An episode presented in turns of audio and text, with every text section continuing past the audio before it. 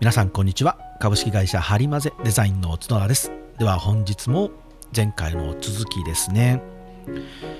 いよいよ信長は地方の一武将一武士ではなくとうとう中央のですね天下の政治家へと変わっていく道を進まなきゃいけなくなってくるんでしょうね。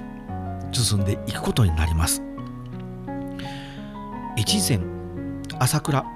一条谷っていうところに朝倉義景という人が居城構え治めておりました。でこの朝倉さんはあの前回のお話にもありましたようにあの義明が俺将軍になりたいのでちょっと助けてくれませんか？というふうにして頼みに行った相手ですね。で朝倉もそれを断っていないんですよね。いやうんうんあのいつかねそのうち、うんうんうん、はいはいはい、うんうんっていう感じ、いつかいつか、あのまあ、そのうちまあ連れて行きたいと思ってるんですけど、ちょっと今じゃないかなみたいなね、今じゃないんですよねみたいな形で、こうのらりくらりと交わしていたんですね。そんな中、もう義明は我慢できずに、織田信長の方に行ってしまったんですけど、なので、朝倉もやっぱりちょっとこうへそを曲げてるんですね。なんやねんと。俺のとこにおったのに、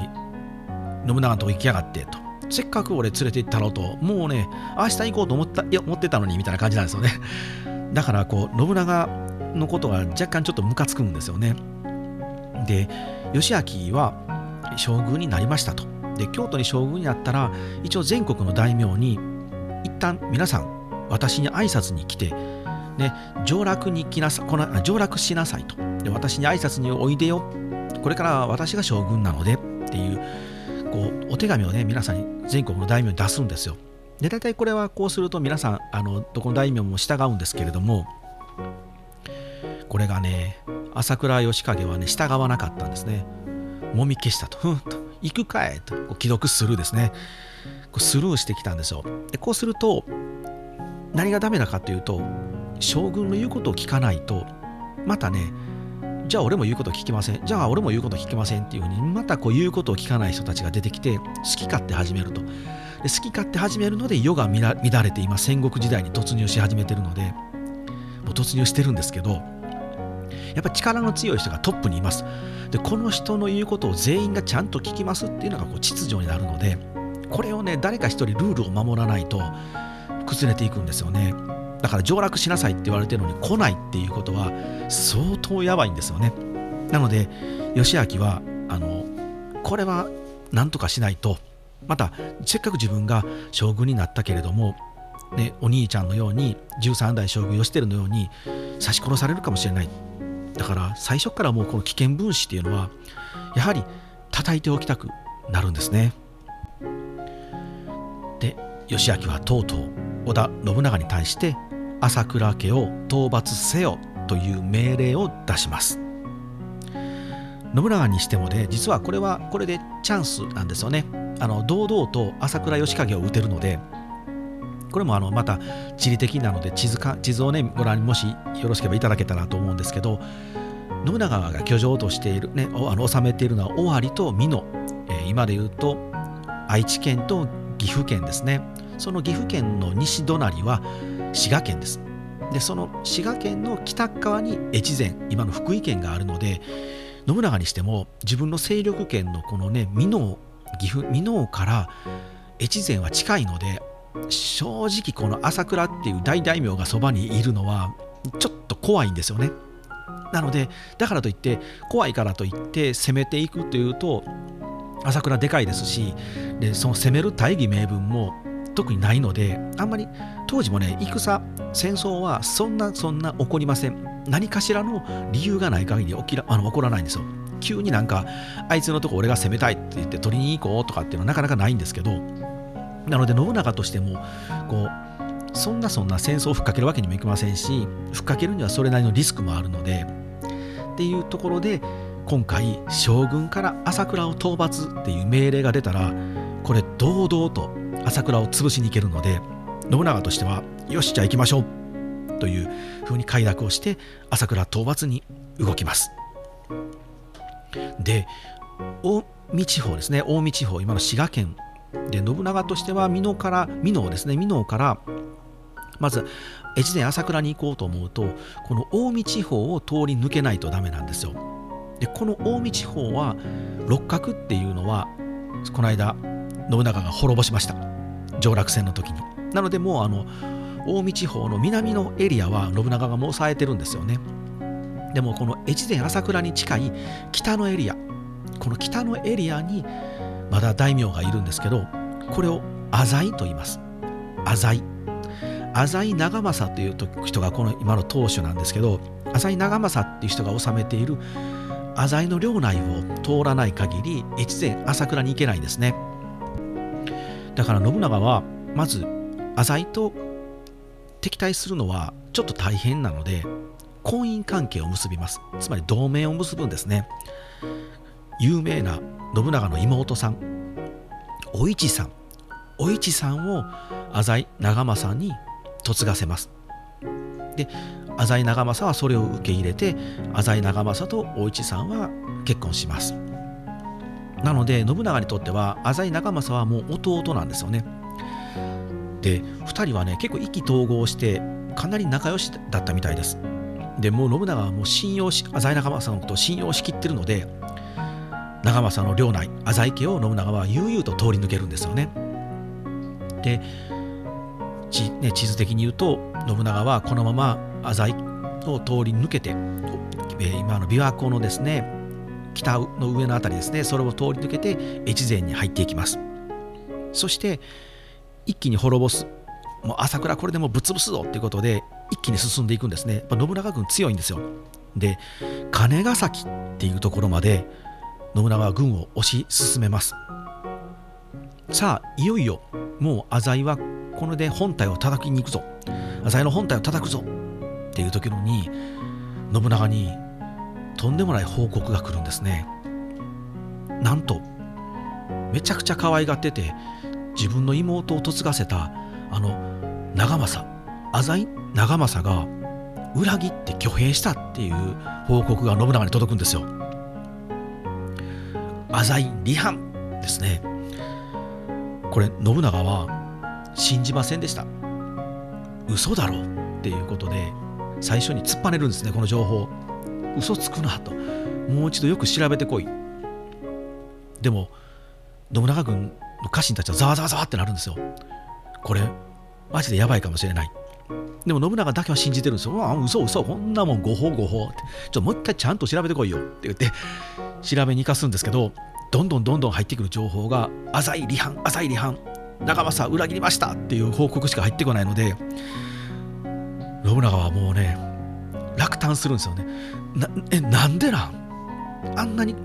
あんなにね仲良く可愛がってたのにお市も嫁にやったのにっていうことで信長はブチ切れるんですけどもうこれブチ切れてる場合じゃないですよね。信長は北にいる朝倉を攻めに行っていると。しかし南にいる浅井が裏切りましたとなるとこれ北と南で信長は挟み撃ちに遭うんですね。逃げ場がなくなるんです。なので信長はもう本当に木の実からがら少人数でここから逃げます。これを金ヶ崎の退き口と言います。これ有名な退却戦なんですけどもうとにかく信長はまず逃げると。で一旦京都まで逃げるんですけどもう大人数で移動してる暇がないのでもうほんと信長はね数人だけで逃げます。多分ね京都にたどり着いたのは信長含めて10人ぐらいだと言われているんですけどこう琵琶湖の西の辺りに朽木っていう深い深いねところがあるんですよ。元森とか谷とかえ朽木はねキャンプ場とかもあるとこなんであ僕ここここ行ったことあるんですけどこの朽木谷を通って逃げます。もうだからかなりの本当強行軍と強行突破なんですけどなんとか信長は退却するんですね。ただ信長が逃げて全員軍隊も一緒に逃げてくると北のねあの朝倉家も後ろ追っかけてきますし南からはね浅井も攻めてくるのでで全滅してしまう可能性があるのでこれを防ぐために何人か残るんですね。これをしんがりって言います。大体これどの戦でもそうですけど大将が逃げる。で退却する時に必ず一番後ろに一部隊が残って敵をそこで防ぐっていうやり方をするんですね。新朝後期ではこのしんがりを務めたのが木下藤吉郎秀吉と言われております彼がこのしんがりを買って出るんですねこのしんがりはほぼ全滅します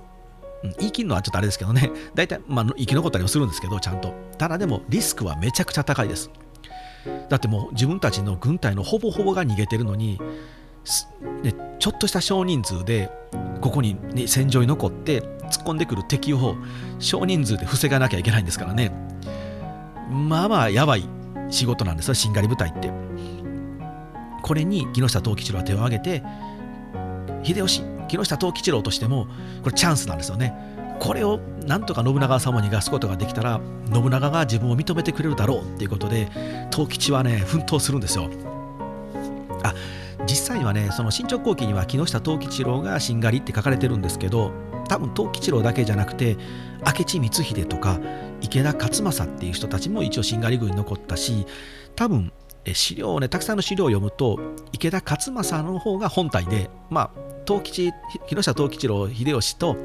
明智光秀はまあちょっと補佐ぐらいだったと思うんですけどまあまあ一応新潮後期はあの木下藤吉郎メインで書かれてますのでこれなぜ書かれてるかっていうのもまたあの秀吉の時に話しますね。はい。これでまあ信長はなんとか切り抜けます。でもちろんねあの秀吉も天下を取るのでで光秀も生き残りますけど全員が無事ここから退却します。で信長はですねこの命からがら今日逃げ帰るんですけどここで負けたって、ね、言ってる場合ではないのでまたすぐに兵を整えます。で今度は2万人ぐらい2万人ぐらいの兵を整えてぶち切れたので弟にね義理の弟にもぶち切れてるのでもう長政ぶっ飛ばすっていうことでですねまずはこう浅井長政から倒しますでないと、また朝倉を行ってしまうと、また下から、ね、南からあの浅井が来るんであれば、これも同じことの繰り返しなので、もうまずは近江地方を統一しようと。まず浅井を一旦倒してしまったら、京都からも美濃からも越前に行きやすくなりますので、もうもうこれはもう浅井からやるしかないなっていうことで、浅井を討ちに行きます。浅井長政は居城小田二城っていうんですけど、この小谷城もねもし皆さんあの行く機会がありましたらぜひあの登山の用意をしていってください。まあそこまで本格的じゃなくてもいいんですけどあのちゃんと靴ぐらいはねあのちょっと登山用のあの靴を、ね、履かれる方がいいです。山城ですね。ここの山城はねめちゃくちゃいい山城なので本当ぜひ行ってもらいたいですねあのこう車当時のその建物の礎石の跡とか全部残ってますので、あ、建物はもう何もないですよ。本当に山ですから。でも、あの、綺麗に整備されていて、あ、ここから信長と戦ったんだな、みたいなことも見れますし、ここはね、結構いいです。あの、ハイキングコースとしてもなかなか良いので、そんな小谷城からですね、浅井長政も信長に迎え撃ってくるんですね。もう一旦、もう一旦兄さんを裏切ったので、もうこれはやるしかないって、もうね、後に引けなくなるんですよね。長政8000の兵を率いて信長を迎え撃とうと姉川という川に退陣しますで信長もその姉川を挟んで反対側に着陣しますねさあ信長はですねここで浅井を倒そうとするんですけど朝倉がどうも浅井を助けに出てくるって噂を聞くんですね。これはうちの2番だけではちょっと足らんかもしれんなということで信長は同盟者である徳川家康にすまんけど援軍に来てもらえませんかっていうことで家康を呼びます。そして徳川軍も姉川に集結します。これが有名な姉川の戦い。織田徳川連合軍と浅井朝倉連合軍が激突する姉川の戦いですねこの姉川もねあの行っていただいたら多分当時の面影がほぼほぼ残った川だと思いますあここで2つの軍隊が対陣したんだなっていうロマンが感じられますのでえっとね、琵琶湖の東側にあります。近江平野って言って、こうね、近江平野はね、ほんと広いんですよ。もっと広くて、あ、うん、あの、超余談ですけれども、近江は本当にね、美しいんですよ、滋賀県は。で、琵琶湖も綺麗ですけれども、お米がねたくさん今はなっていて夏は本当に真っ青なグリーンになりますし秋は本当に金色の野になるんですよ。もう近江平野全体が全部金色に輝きます。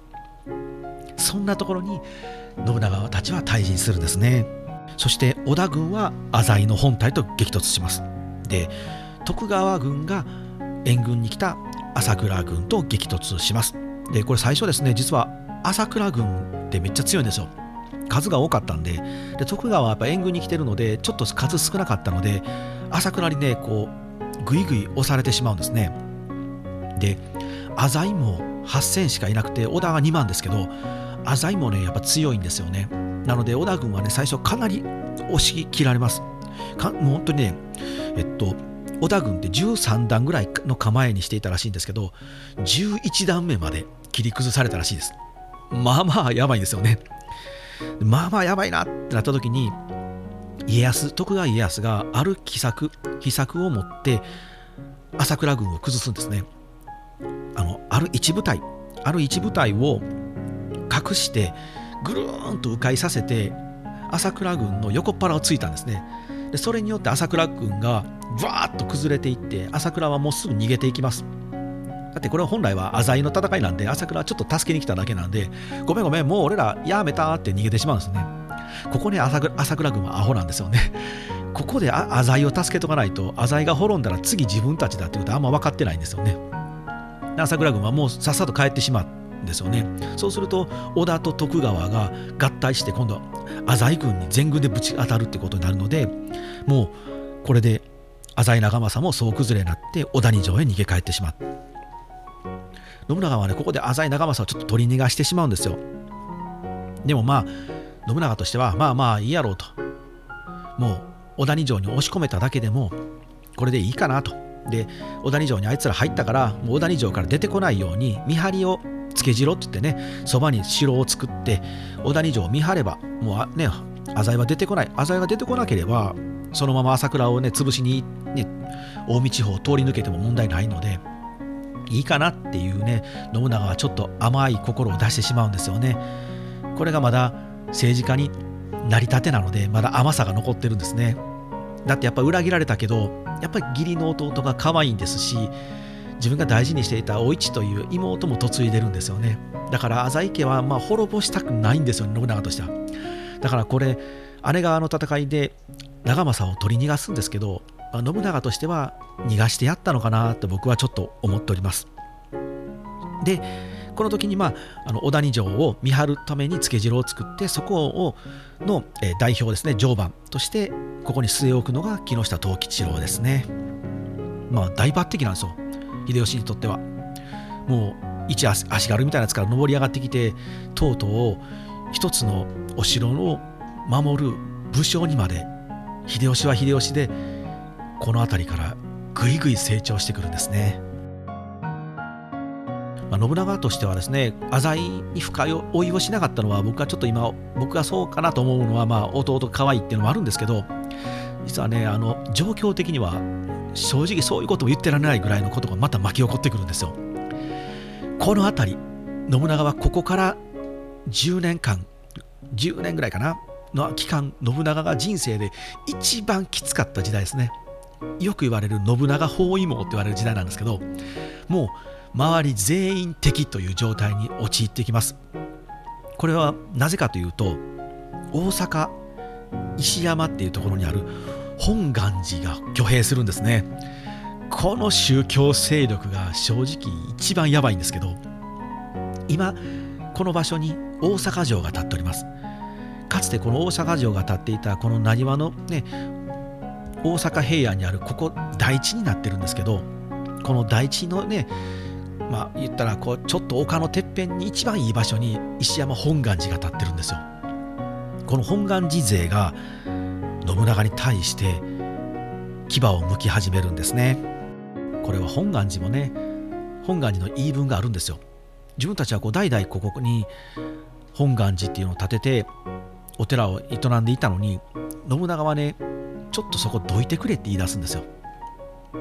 なぜかというとそこは本当に何話の大地の上なのですごく場所が良くて今大阪城の周りは全部大阪市内になってますのであれ全部陸地ですけど当時はねあそこまで海だったんですよ。何話の海であそこまで船がつけれたんですね。海運にすごく便利なんですよね。であそこで船を乗って物資を運んだりできるのでかなりこう商業も盛んなんですよ。なので信長としては大阪のあの場所に今度お城を建てたかったんですね。なのでそこちょっとのいてほしいなっていうのを本願寺側に言い始めると本願寺にそれはブチ切れますよね。は？と。なんでのかなあかんの？じゃあもう挙兵して信長さんぶち殺します。っていう形でお坊さんたちが武器を持って暴れ回ります。当時はですねお坊さんたちはね武装しております。あの人ら仏門に入ってますけどあの仏の教えだけでは生きてないんですね当時は。今のお坊さんたちはね皆さん真面目だと思うんですけれども当時は政治にも口を出す金も裏で回しまくる物資もものすごく、ね、流通もさせる。もちろんそのもう肉魚とか食いまくりますよ。こんなん宗派によって違いますしねもともとね。できちんと女性とも結婚して子供もバンバン作ります。ただの戦国武将たちとは何が違うのっていうぐらいの強い勢力なんですね。でそんな勢力を今度信長は相手にしていかなきゃいけなくなるんですよ。でこれが大阪で本願寺が挙兵したっていうことで信長はもうマジかってなるんですよね。なぜこんなに信長は落胆するかというとこの本願寺は一向宗なんですけど一向宗はね全国各地で一揆を起こすんですよ。みんな一揆を起こして信長に反旗を翻そうぜって言って越前そして長島で一向一揆が暴れ回ります。信長はねこれを抑えるのに苦労するんですよ。なぜかというと武士は生きるために戦うんですよ。武士は明日生きるために自分たちの土地自分たちの水自分たちの食べ物それを確保するために明日を生きるために戦うんですけど一向宗の一向一揆は違うんですね。自分たちの信じてる、ね、自分たちの信仰のために戦うので死んでもいいんですよね彼らは。もうこの世でね、支配されるのであればあの世で仏様の教えのもとに生きていきたいというような考え方なので一向一揆は文字通り死に物狂いで突っかかってくるので生きたいと思ってる人と死んでもいいと思ってる人が戦うともう明らかに死んでもいいやって振り切ってるやつの方が強いんですよね。これをね信長は鎮圧するのにめちゃくちゃ時間と労力をかけていくことになります。でさらにその本願寺が立ち上がったということであまた俺らもチャンスかも。っていうことですね。ついこの間追い出した三好のね三人衆三好とか他の人たちも同調していくんですね。さらに浅井とか朝倉も本願寺がやってくれるのやったら俺らも一緒にやろうぜみたいな形で暴れ始めると。だから信長は朝倉を倒してりゃいいやとか浅井をやってきゃいいじゃんいいやじゃなくなってくるんですよね。朝倉も浅井も一向宗も本願寺も三好もみたいな形になってくるんですね。もうてんてこまいなので信長は正直これもう諦めます。ここはなんかこれも信長っぽくないんですけど諦めるんですよ。やめたってするんですよね。どうするかっていうと天皇様に泣きつくんですよ。まあ、将軍足利義昭経由ですけれども朝廷に頼み込んでこれもうあのちょっと僕だけでは無理なので天皇さん申し訳ないんですけどもうこの喧嘩やめましょうっていうお触れを天皇様のお名前で全国に出してくれませんかと。天皇家としても信長からかなりお金ももらってますし御所も建て直してもらってたり京都がボロボロだ本当にねもう廃墟みたいな町になってた京都を信長が建て直すので信長に対してね朝廷側も恩もありますし朝倉とか浅井とかってね面倒見てくれって言っても全然面倒見てくれなかったやつらがに信長が倒されてしまうとせっかく朝廷もようやく裕福な生活に戻れたのに信長いなくなったらまた貧乏になるのでよしよし信長の助けたろうということで朝廷が動きます。そして、まあ、浅井朝倉とかにももうもう和議を結びなさいと。本願寺にももうこれ和議を結びなさいということで織田家と和議を結ばせて一旦これでなんとか信長は九死。もう本当に九死一生を得ずといいますかこれでようやく信長も一息つけるようになります。でもここから信長はさすがなんですけどこれで朝廷動かして全員一旦和議にしても仲良くしましょうやってなった隙をつくんですね。だからもうここから信長はもうやっぱりあの政治家戦国大名として政治家になってるんですけどよしこれで今全員ストップしたぞ。まずは叩きやすいところ叩こうということであるお寺を潰しにかかります。朝倉と浅井がですね京都にいたり美濃にいる信長を攻める時に拠点にしていた場所があるんですよ。これが比叡山延暦寺というお寺です。今の琵琶湖の西側にあります。比叡山今もありますよ比叡山っていうのは。ここが浅井朝倉をねかくまうんですよ。で信長が比叡山延暦寺に対して浅井朝倉をかくまわんといてほしいと。できればあなたたちは宗教勢力なのでできたら中立に中立の立場になってほしいんですよと。本当はね朝倉浅井をこっちに渡してほしいんだと。でもそれができないのであればせめて中立になってくださいと。信長は説得するんですね。これ何度も説得するんですよ。でも比叡山はふんぞり返ってるんですね。あそこはね僧兵って言って僧侶の兵隊と言ってめちゃくちゃ強い軍隊も持ってるんですよ比叡山は。これはまああの先ほどの石があの石山本願寺もそうですけど各ねでかいでかいお寺のでかいでかい宗教勢力は自分たちので武装勢力を持ってるんですね。でしかも比叡山延暦寺っていうのは京都を守護するために建ててる場所なのでやっぱり朝廷側からもかなりこうあの庇護されているのでもうね比叡山延暦寺はねふんぞり返ってるんですよね。ああ信長なんぼのもんじゃいと。最近出てきたポットでやろうと。わしらに立てつくなんて無理無理。っていう形で信長のことをね甘く見るんですよね。信長はねそれを信長はそれをこうバカにされてるのは分かるんですけどでもここはもうぐっと我慢してなんとか比叡山に手を引いてもらわないといくら朝倉とね浅井を攻めたとしても比叡山がかくまってしまうともうそこは攻め込めないんですよね。なのでずっとお願いするんですけど延暦寺はそれを無視します。もう完全に無視するんですけどもうでもいよいよ信長ももう無理ですって形でブチ切れます。それが比叡山焼き討ちというあの有名なエピソードですね。信長は本当最後忠告をするんですね。もう一度比叡山にもチャンスを与えます。もう私たちの言うことを聞いていただけないのであれば全部焼き払いますと。それでもいいんですかって言うんですけど比叡山は無視するんですね。あじゃあもうやろうかということで信長は攻め込みます。もうほんと当時の仏門っていうのは病ぐらいねあの属性にまみれてるので信長にとってもあの別に宗教勢力とか神や仏を恐れないっていうことではなくてあくまで比叡山延暦寺はもう仏門になのに全然こう仏の教えも守ってないし真面目に修行もしてない。真面目に全然世の中のために祈りも捧げてないので金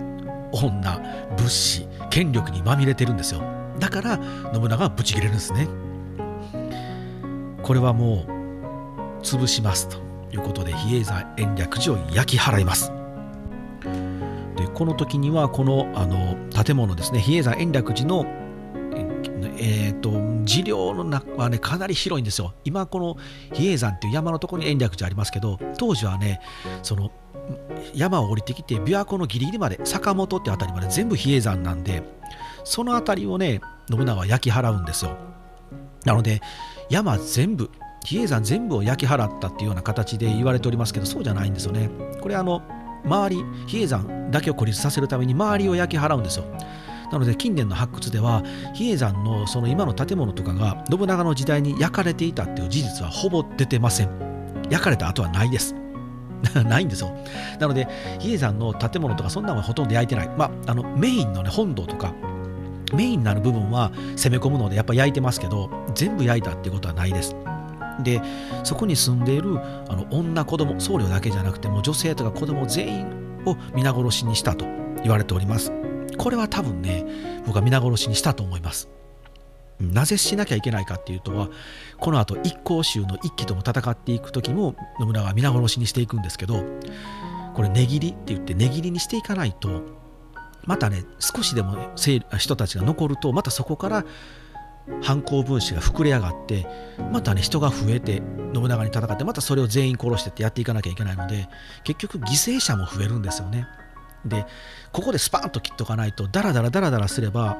相手側の犠牲者だけじゃなくて織田家としても自分たちの家臣にも犠牲者が出るので信長はこれを心を鬼にしてここにいる比叡山にいる人たちを皆殺しにします。これを現場で指揮していたのが明智光秀ですね。なので光秀はこの比叡山延暦寺焼き討ちの後この坂本っていうあたりに坂本城というお城を築きます。これ信長の命令なんですよ。あのあ光秀お前はここを治めなさいと。だからまあ比叡山延暦寺を攻めた手柄もあるんですけど比叡山は京都に近いので京都と自分たちを結ぶパイプの一番重要なポイントに明智光秀を置くっていう形にしていきます。だから光秀はね大抜擢なんですよ。もともと、世の中を旅して歩いた浪人だったのが藤高細川藤高と出会い将軍家に入りそこから今度織田家に入ってだから外から来た人なんですよね織田家からしても。でまあ正直出身出自もよくわからない人なのにに才能がめちゃくちゃあるっていうだけでガンガンガンガンと信長が登用していく、まあ、才能があるというだけでというか才能があるからこそなんですけど登用していて大抜擢になっていってとうとう明智光秀に坂本城を分け,、ね、分け与えるんですねこの凄さっていうのは少しご説明したいんですけど当時織田家はまだそのお城を家臣に与えるほどでかくなかったんですね。尾張とか美濃は信長は支配してましたからでとうとう近江地方がこれで取れるようになってきたのでそこにじゃあ城がいると。でももうちょっと遠いんですよね信長からすると。美濃から近江の坂本京都まで遠いので誰かここを守る人がいると。でここに城を作らないといけないんですけどこの城は自分が、ね、上司としてそこに、ね、座るわけにいかないとなるとめちゃくちゃ信用してるやつじゃないと無理なんですよね。だって誰か家臣に城を持たせてしまうと今度そいつに裏切られるかもしれないので一番信用できて一番可愛がってるやつは誰かっていうと明智光秀なんですよ。なので織田家の家臣の中でも城持ち大名が彼が初です。初めて城を持たせてもらうんですね。いるんですよ他に代々仕えてきた柴田勝家とか丹羽長秀とか佐々成政とかねたくさんいる中で木下藤吉郎秀吉もいますよ。彼らがいる中で明智光秀が最初に城を持たせてもらいます。あもともと柴田とかねそういう代々織田家に仕えてる人たちは自分たちの所領終わりにあの小さな城を持ってますけどこの新しい城ですね。そのさあここを領土にしたってところに城を作った時に城を持たせてもらったのが光秀ですね。光秀はその坂本っていうところにお城を作るんですけどここも今はもうねあの跡形もなくこの坂本城はなくなっております。で当時はどんなお城だったかというとこの琵琶湖琵琶湖にピタッとくっついたお城なんですね。だからお城の城内のお庭お庭というか城内のから船に乗って直接琵琶湖に入れるというようなお城でで琵琶湖にせり出していたかなり大きな城だったらしいです。で当時多分当時の日本の全国で一番でかくてもうすごいお城だったようです。であの小牧山とか美濃に信長はお城を築いた時に大櫓を組んで2階建てにして天守天守を作ってっていう形にしていったんですけどそれのまあ集大成みたいなものがまず坂本城なんですね。なので坂本城も天守がありました。いわゆるこう水城と呼ばれているものなんですけれどで資料もね全く全くと言いますかほぼ残っておりませんのでこう何階建ての天守だったかっていうのは分からないんですけど多分ね4階建てとか5階建てぐらいの結構大天守があったようです。でここからもまああのまだまだ研究が進まないとわからない憶測の域を出ないんですけれどもこの坂本城を後に解体して大津城っていうのをね作るんですね。この大津城もあの今はもうないんですけれどもでこの大津城の天守とかこの部材を使ってそのまま彦根城になっているという噂がありますのでもしかしたら今の彦根城の姿を見ながら坂本城っていうものを想像できるかもしれないですね。ちなみに彦根城は現存天守なのであれが当時のままですまあさあいよいよですね延暦寺をぶっ潰した織田家はですね